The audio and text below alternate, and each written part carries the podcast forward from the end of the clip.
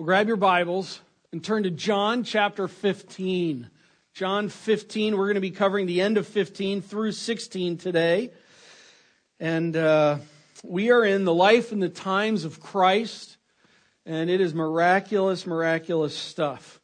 As we've already talked about, if you've been here for a bit, John's chapter 13 through 17 is all takes place in one evening. How many evenings? One. This is a one evening conversation. And as I've mentioned, when we kind of uh, take it Sunday at a time, actually, we're going to be covering uh, one evening, if you will, over the month of January. That's what's ending up happening. And each time we take a Sunday, we kind of lose context of what's going on. But this is an evening with Christ and the disciples. Uh, just to kind of bring everybody up to date on it, chapter 13, Jesus uh, Uh, garbs himself in the look of the lowest of servants, washes the disciples' feet, tells them that they need to love one another like that. Then during dinner, Judas gets up and heads out the door, right in the middle of all this, heads out the door to betray him. And it's just, it's at that time after Judas leaves and Jesus turns to his guys and he ups the ante. In essence, he says, Listen, guys, I just said love one another like that, but I'm telling you this I command you to love one another like that. And in fact, that is to be one of the central uh, marking points of who you are and what you are about. You are to be a loving one another people. And then after that, he goes into talking about uh, how they're equipped, how they're helped, and all that God has done for them, and all that they have to hang on to be able to do that in chapter 14. And then in chapter 15, last Sunday, we talked about how Jesus gives this illustration of the vine and the branches and fruit. And in this illustration, he basically says, guys, this is what I expect of you. In other words, I think here's how the conversation goes. I think there's a real flow to what Jesus is doing. He gives a command. Judas leaves. Gives a command. Then he tells them all that he has equipped them to be able to do that. And then he tells them that he expects them to abide and to produce fruit. And I think today what we get into now is we get into this whole discussion on what they can expect. What they can expect. So here's a command. Here's how you're equipped. Here's what I expect of you. Now here's what you can expect. So here's what we can expect if we are to be a loving one another kind of people that's abiding, producing fruit. I've called this, uh, here's what we can expect two things uh, the spit and the spirit. The spit and the spirit. Hey, before we dig into the text here, have you noticed, those of you who have some uh, age on us or gray hairs on us, some of us more than others, have you noticed over the years the increasing disdain for Christians in our country? There is an increasing disdain for Christianity. I'm just going to tell you, my wife and I have had this conversation where it's, I literally, I don't get it. What have we done? What have we done? Hmm. it's interesting. It seems without cause. But let's go to the text. Let's go to the text. Here we go.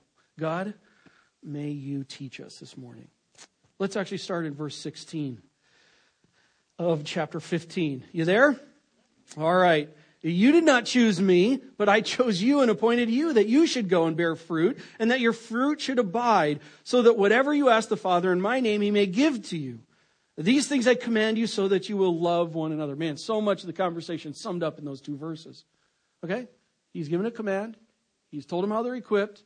He tells them what is expected of them. Now here's what they can expect. Here we go. Here's what you can expect. If the world hates you, know that it has hated me before it has hated you. If you were of the world, the world would love you as its own. But because you are not of the world, but I chose you out of the world, therefore the world hates you. Verse 20. Remember the word that I said to you. The servant is not greater than his master. If they persecuted me, they will also persecute you. If they kept my word, they will also keep yours. But all these things they will do to you on account of my name, because they do not know him who sent me. If I had not come and spoken to them, they would not have been guilty of sin. But now they have no excuse for their sin. Whoever hates me hates my Father also.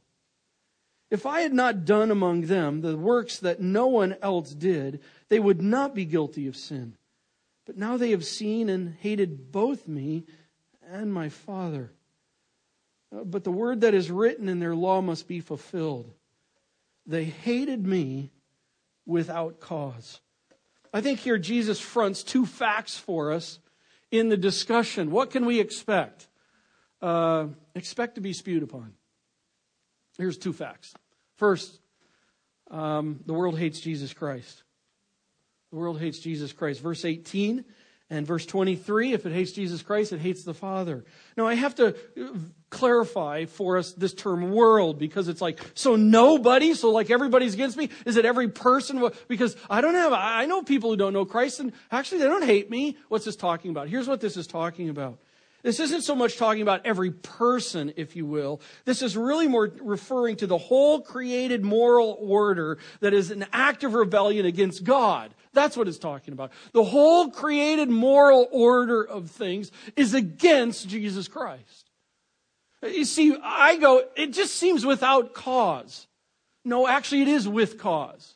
It's a theological cause.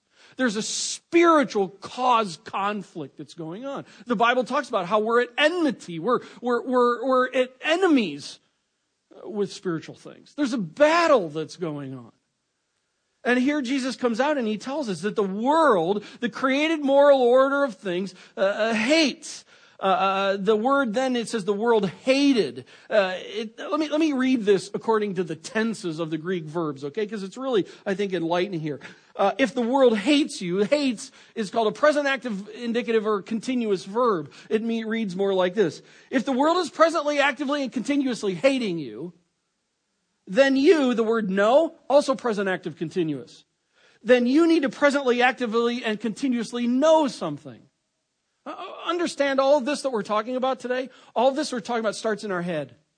The battle really is all up here as we're talking through this, if you will. So, if the world is presently actively hating you, you are to presently actively know this, that it hated me, and that's a perfect tense. That means this.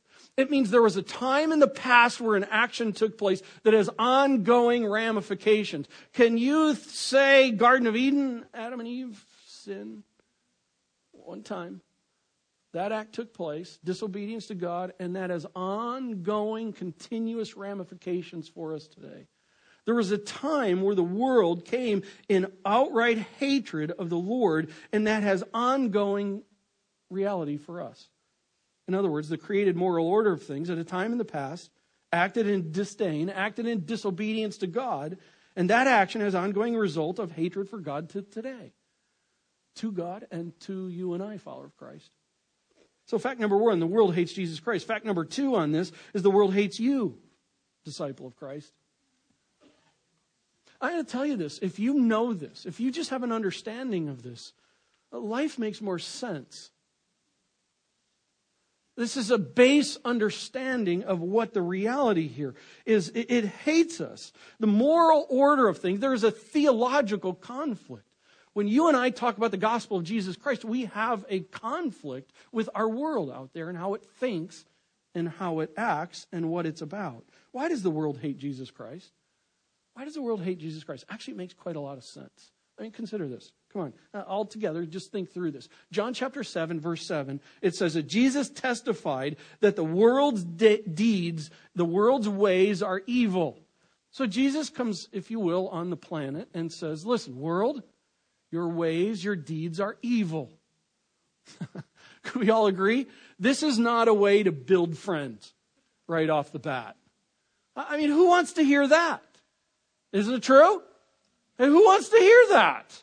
The world's ways are evil. You are wicked to the bone.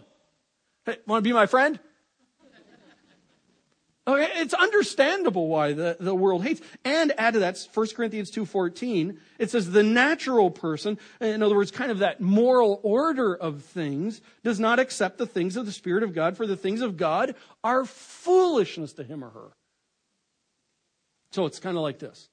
Let's take it this way. Think of it this way. Jesus wrote in the sand, You all are missing the boat. You are all sinners, separated from God, and therefore deemed to separation from God forever. Whoever wants to pick up the first stone, if you don't have sin in your life, go ahead and pick up the first stone. No one picks up the stone. So the world responded to him, Who are you to judge us? Hey, dude, what is your deal? Who do you think you are to speak for God? I mean, come on. Uh, we hate you for what you say. In fact, die. That's what happened with Christ. Now let's take it for you and I. We say that the Bible says Romans, all have sinned and fallen short of the glory of God. Romans, that no one is righteous. No, not one. Not one. Want to be my friend? Listen, that is so, and isn't it so conflicting, so uh, butts heads with how the world thinks about things and sees things. Uh, so the world responds, you're arrogant. You Christian people like you, so you have absolute truth. I don't, but yeah. It's not an arrogant statement. It's just, that's what the Bible says. Please don't beat me, beat it. Uh, but that's what the scriptures say. So when we speak that way, the world hates our guts, our spiritual guts, if you will, because what we're saying is what Christ said, and the world hates what Christ said.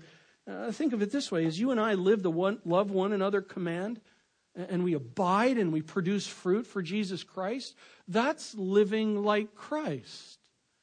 And the world hates Christ, and so it hates us when we live and speak that truth. Why are we surprised when the world hates our guts? Seriously. I mean, I understand, but theologically, we shouldn't be surprised. I love the fact that the Bible is so honest. And here Jesus is telling the disciples, I have a command for you to love one another. All men will you know my all men will know you are my disciples if you have love for one another like that. And then he equips them and he says, Listen, guys, I'm just going to tell you all that you have. We talked about that chapter 14. And then he comes and he says, Listen, guys, I'm telling you, I expect you to be followers of me who abide in me, who produce fruit in me, bear fruit. Listen, guys, I'm telling you, where's the fruit, guys? And then he comes and he says, Expect this. Just expect this. As you do this, I just want for you to know right up front here's the deal you're going to be hated. You're going to be hated. I think there's a couple implications before we go to the next part on this. Uh, just remind us uh, you're an alien here, follower of Christ. This world is not our home. And we forget that, don't we? I mean, there's so many things that I love here. I love you. I, I love, we were just down in Florida at a conference for a couple days, and I loved that. um, so many things we love here, but be very careful. This isn't so great here. This isn't really all that fantastic here. Our home kills this. Okay? Uh, some guys uh, a couple Sundays ago, I don't remember how we got on the topic, but it was just mentioned. Why are we so fearful of death? I don't want to leave my wife. I don't leave my kids. I don't want to leave you. I don't want to leave some of those things. I, I get all that. But yet there's this, this grand fear, and I understand that's why we call it faith. I just want to say this this is not our home. Let's be careful that we don't make it our home. Secondly, just be reminded the moral order of things does not like you and I. And I would just I say this Has it been a while since you've been spewed upon for your faith? You see, being spit upon is actually part of the reality. And I just wonder sometimes, I'm not saying we be bold and arrogant bold. I'm saying we be bold and loving, but yet we speak the truth. And we understand if we're people that are going to speak the truth, conflict is going to come back from that. People are going to push back from that. People are going to respond to us that way. We live in a world where, thank the Lord, at this point in time, we're not having the kind of persecution you have in China or other places around the world. But at the same time, I just have to ask this. When was the last time you've been pushed back upon for your for living out Christ. If it's been a long time, maybe you, maybe I are backing too much off of who Christ is because we want the world to embrace us rather than hear the truth. I would just ask, consider that. And lastly, I just want to say this. In our generation, it may, I may be, I'm 50 now, I may be on the older end of this. It may not happen in my lifetime. But I just want to say, what if we were persecuted in this country? For real. Would you be surprised? I would be saddened. But would you stand? Or would it be like Mark chapter 4 in the second soil that says it received the word with joy, but then when tribulation and persecution came because of the word, they bolted? I would say this that person does not understand the gospel. Because hidden, underlying within all that is the gospel is about my comfort. The gospel is about my coziness. The gospel is about Jesus making my life all prosperous. Yeah, that's the American dream. Jesus fulfills the American dream, friends. Not. Jesus' love is not a pampering love, it's a perfecting love. And I just want to say this, younger folks, I would not be surprised that if in your generation you come to the place here in this country, if we're still here, where you are going to see real persecution for being a real follower of Christ. And are you going to stand?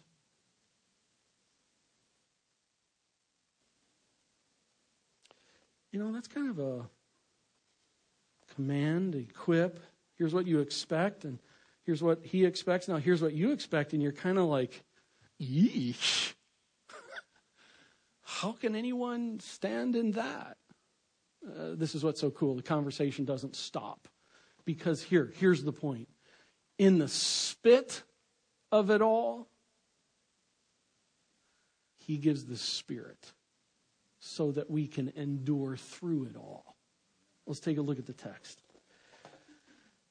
26. But, in other words, it's continuing on from the conversation. Uh, in other words, they hated me without cause and they will hate you. But, when the helper comes, whom I will send to you from the Father, the Spirit of truth who proceeds from the Father, he will bear witness about me. And you will also bear witness because you have been with me from the beginning. Chapter 16. I have said all these things to you to keep you from falling away.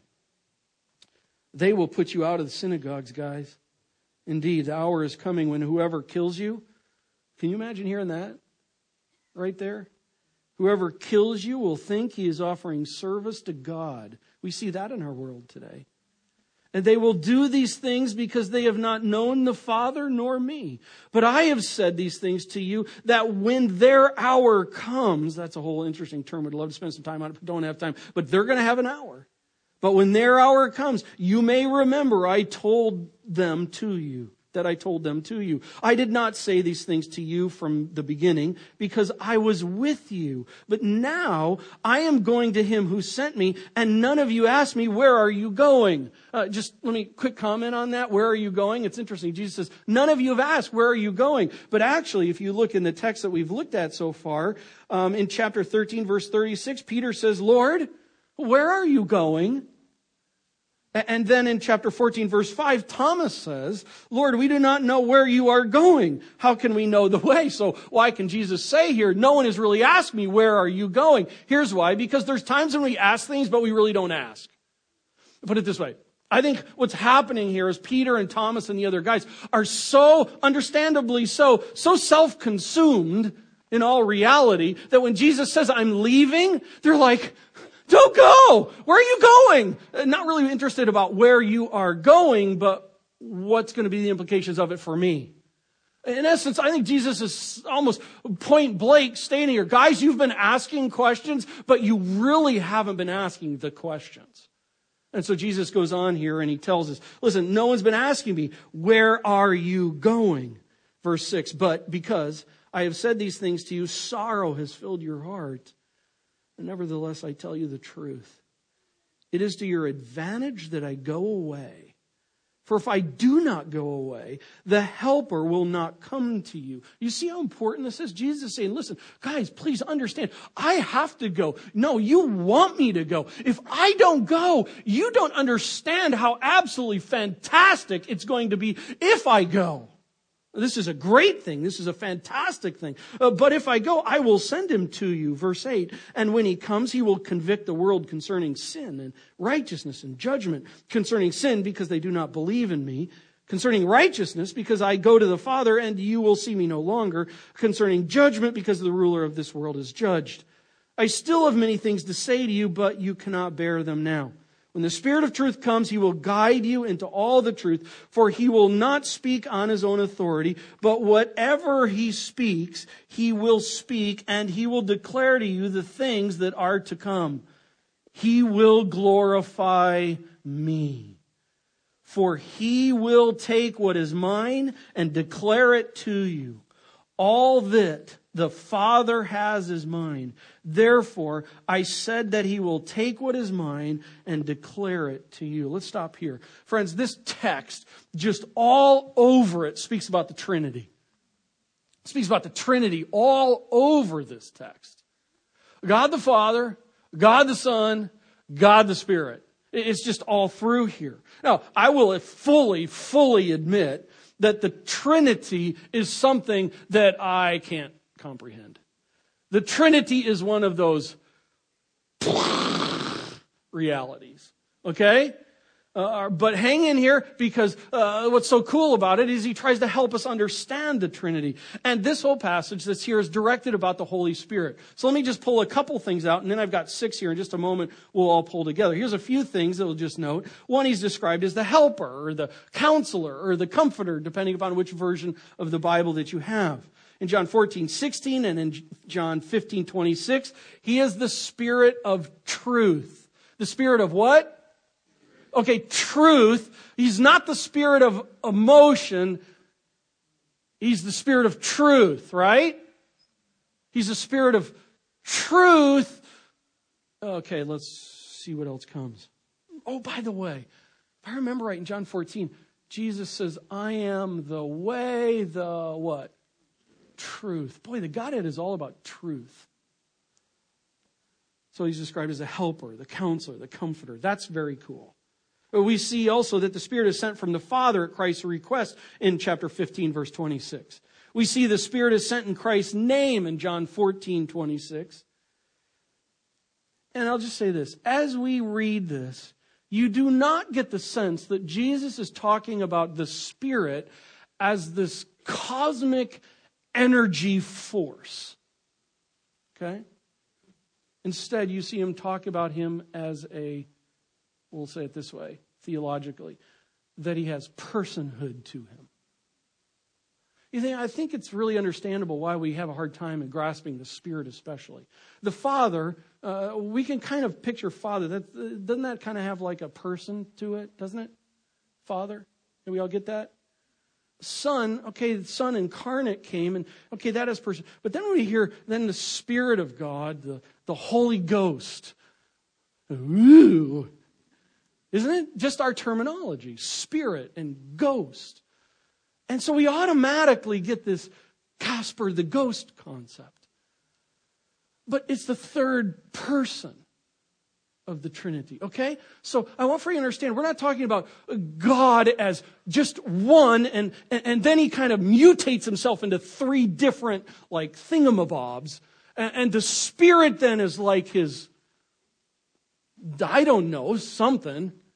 We're, we're talking about the Godhead is made up of three divine persons. And we see here in this text, referring to the Spirit of God, that the Spirit is all knowing, the Spirit is all powerful, the Spirit is all present, and the Spirit is all ter- eternal. The Spirit is God. Okay? Okay, everybody go like this. Okay, seriously, ready? Okay, hang in there. Uh, what did Jesus want the disciples to know that the Holy Spirit did? Here's what I'm going to do. In chapter 14, when we were there, I did not spend a lot of time talking about some of the items of the Spirit, waiting for today, because there are a few things that I want to bring all this together. So right now, where I'm going includes chapter 14, 15, and 16. So what are six things over the, this time period? And I'm just doing these six because these are the six that Jesus tells the disciples, okay? And by the way, they didn't even have time to talk as long as we're going to talk about it today. He just said it. And they're like, all right? So if you're like, uh, I'll put it this way. Every one of these could be a Sunday if we were doing a series on pneumatology or the Spirit. Every one of these six could be a Sunday. But Jesus talked about them quickly, so I'm going to kind of put them out there quickly. This is building a base and understanding the Spirit of God. Here we go. Number one, the Spirit dwells in. This is, this is incomprehensibly miraculous. But here's the idea. Let's go to chapter 14, verse 7. Bringing kind of over this conversation, these points together. Verse 17, I'm sorry, chapter 14, verse 17. Even the Spirit of truth, who the world cannot receive, because it neither sees him nor knows him, you know him, for he dwells with you and will be in you. Okay, he's talking to the disciples at this point in time. I'll just say the statement. The Spirit of God permanently dwells within the person who is redeemed in Christ. At the time that you receive Jesus Christ as your Savior, for real, the Spirit of God permanently indwells you. okay. Uh, chapter 14, verse 18 uh, mentions that Jesus says, You're not going to be orphaned to the disciples. You're not going to be left behind. You're not going to be unsupported. Uh, the Spirit's going to be coming. Hey, uh, Old Testament believers did not have the, imper- the permanent indwelling of the Spirit of God. We sometimes think, David, uh, Saul. No, maybe not. Saul, you know, we just think sometimes back, like they had so much. They did not have the permanent indwelling of the Holy Spirit. If you know Jesus Christ as your Savior, you do today. Not only that, they did not have the full written Word of God. You and I do today. Friends, we have far more than the Old Testament believer had. And yet, sometimes when we have so much, we get lazy in it. But He dwells in. Uh, this is not a partial indwelling. In other words, the Spirit of God, when you receive Christ as your Savior and begin to be a follower of Him, you get 20% of Him. This isn't a layaway plan. Okay? And then a little bit later, you get a little bit more of Him. That's not what this is talking about at all. Also, with this, this is not part of Him or it's not a touch of him. In other words, because sometimes some people have this idea, well, the Spirit of God seals me. So it's kind of like this. The Spirit of God, when you received Christ, which was a few months ago, by the way, when you received Christ, it was not like this. Boom! The Spirit touches you. And when Marlon received Christ, boom, he touches you. And then he touches Michael and he touches Karen. And it's kind of like a wiffle dutch, you know, kind of like a Okay, that's not what we're talking about here. We are literally talking, I'm just going to tell you, I don't fully get it, but this, this is what the scripture tells us. The Spirit of God fully indwells you, not around you. Uh, picture it this way. There the disciples are, and they had Jesus Christ, the second person of the Trinity, around them all the time. Uh, we've got the Spirit of God in you all the time. I don't think we have even begun to grasp this. And in my lifetime, part of the reason is because the Spirit of God thing, it's like, let's either go crazy weird with the Spirit of God stuff, or it's like, oh, we don't want to be like them, so we're going to the other direction. So let's not talk about the Spirit of God stuff. And to those of you who've been in church, you know what I'm talking about. And it's like, hey, how about this? How about we think about it the way the Bible talks about it?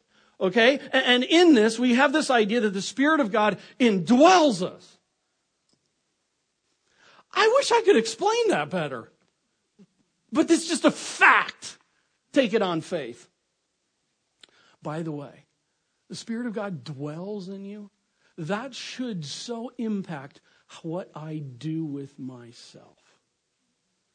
Think about it. every attitude I have, everything I say, everything I do, everything I look at, the Spirit of God dwelling in me knows every one of that. Why doesn't that rock my world more? Hmm. He indwells. Secondly, chapter 14, verse 26, he teaches. Verse 26, but the Helper, the Holy Spirit, Jesus said, whom the Father will send in my name, he will teach you all things and bring to your remembrance all that I have said to you. Really important. 2 Timothy 3 16 and 17. It says, all scripture is God breathed. How did that happen? Well, 2 Peter chapter 1 verse 21 tells us what did that look like? It looks like this. Men speaking from God were carried along, were moved along by the Spirit of God to write down what God wanted to be written down. And in Peter it says he has given us everything we need for life and godliness right here in the Word of God. So in, at that time, uh, they didn't have all of the New Testament that we have. And so the Spirit of God was going to be bringing them, teaching them everything. By the way, the Spirit of God teaches, teaches. Uh, today, so much of the common thinking about the Spirit of God is there's kind of this spiritual kabuki thing going on. I've referred to a little bit. This Casper the Ghost, woo, stuff that happens. I'm just going to tell you, it's quite simple when you take a look at this. It's not so much about this, I'm feeling this thing coming over me. I'm feeling a feeling that I like the way it feels so that I feel more like God feels and I can feel, feel, feel, feel, feel. We live in a feel generated world. And yet, here, what is the scripture telling us? Here, the scripture telling us is the Spirit of God comes along helping us to bring back to remember everything that Jesus said. Oh, I think this applies very cleanly to life. So when I'm going through life, you're going through life, the Spirit of God is using the Word of God to help us understand how should I think? How should I respond right now at this moment in time? What biblical truth is driving me right now? And yet I will venture to say the vast majority of Christians are looking for this.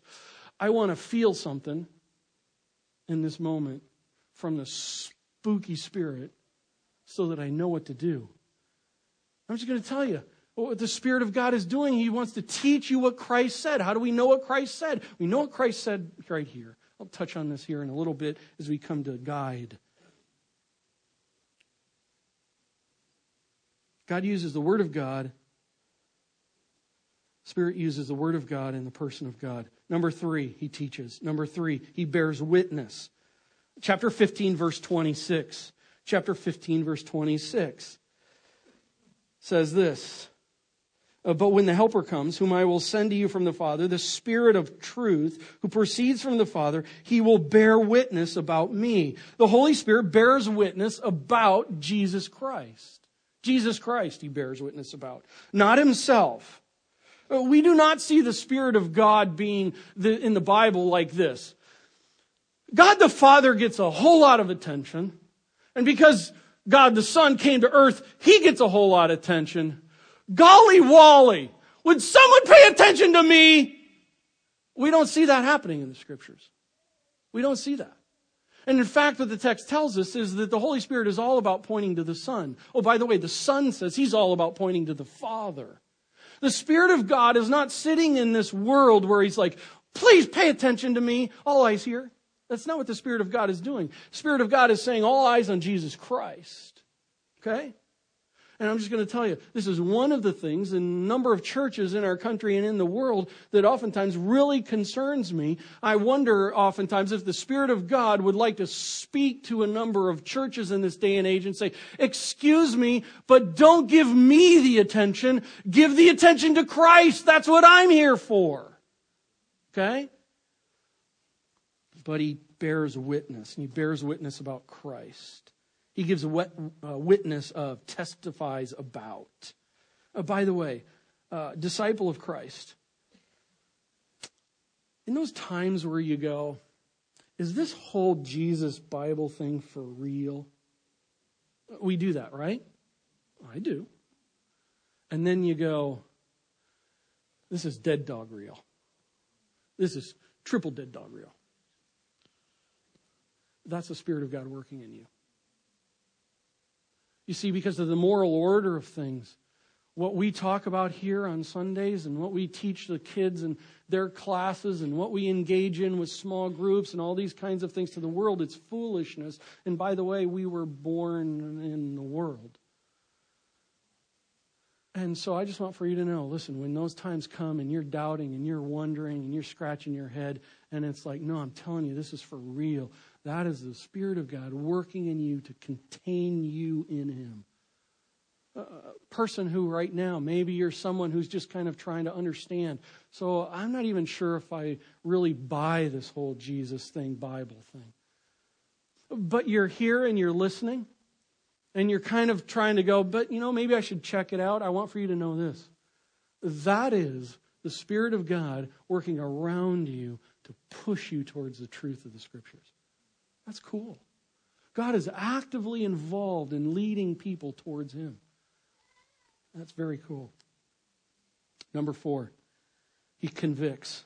Uh, chapter 16, verses 8 through 11. I won't read them, but it says that he convicts. The word convicts, it means he shames, he, he convinces uh, of guilt, he, he presses upon. Uh, the Spirit of God convicts the world, convicts us, and convinces us of our guilt. And he works on us, and he's calling us to repentance. Uh, you, you know what I'm talking about. Or maybe you're there where it's just like, I can't leave the guilt. I, I can't leave the conviction. Uh, maybe one, you're not handling the guilt properly and understanding the scriptures. But maybe number two, it's literally the Spirit of God just, just not going to let up on you because He loves you. One of the most loving things about God is that He convicts us is that he presses upon us.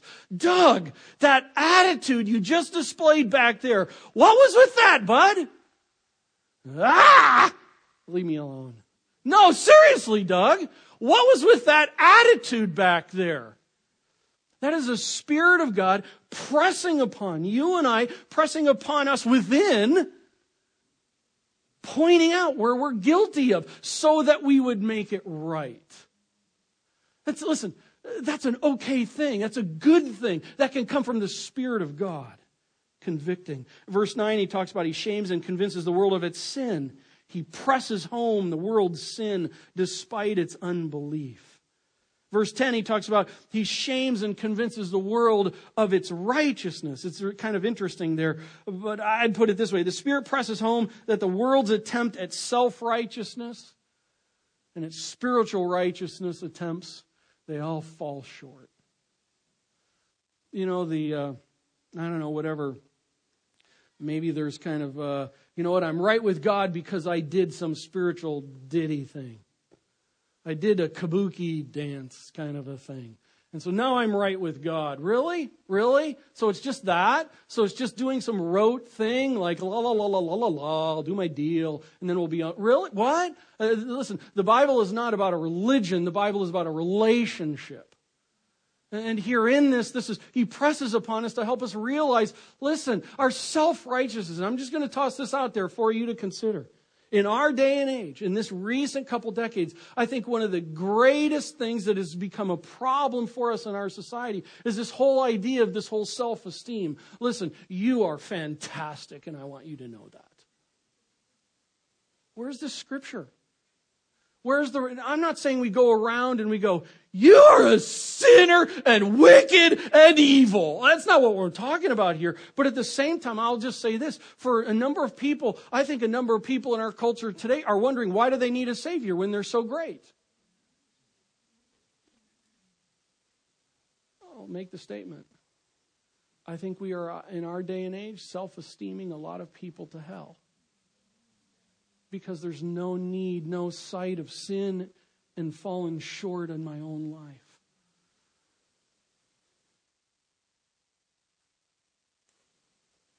Do you see why the world hates us? Even just saying that, maybe for some, that like pushes your buttons. I'm just going to tell you, it's the kind of thing where it's like, wait a second, but the Bible talks about sin and depravity, but the Bible talks about hope. Also, verse 11, he shames and convinces the world of its judgment.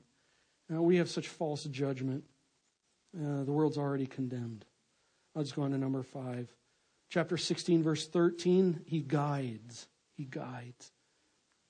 Verse 13 says, When the Spirit of truth comes, he will guide you into all the truth.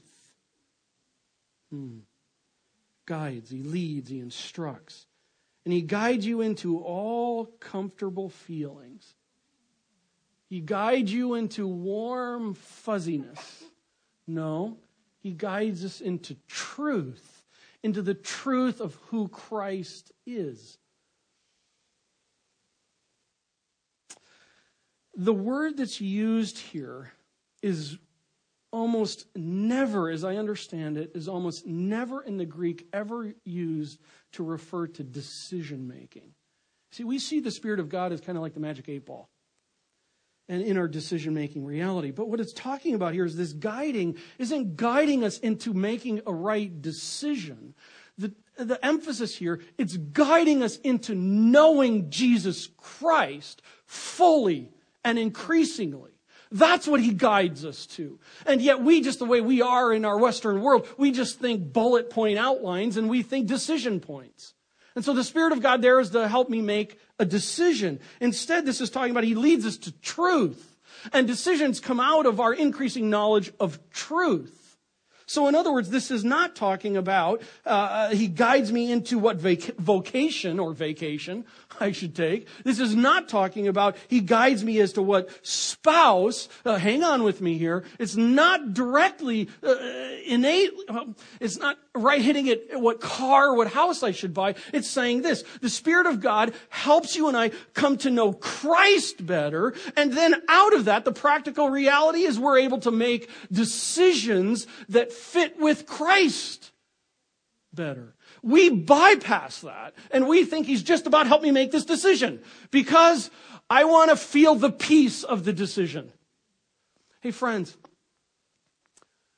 we love that ooey gooey peace decision making thing, don't we? Can I just say this? Be very, very, very careful.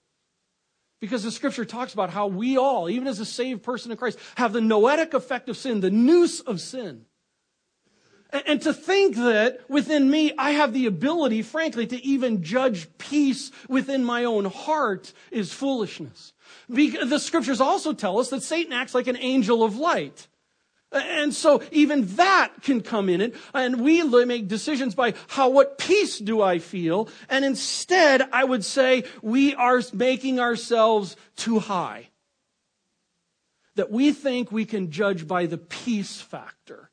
Instead, in choosing a mate, what does the scripture have to say about who you are to be and what kind of person you should be pursuing after?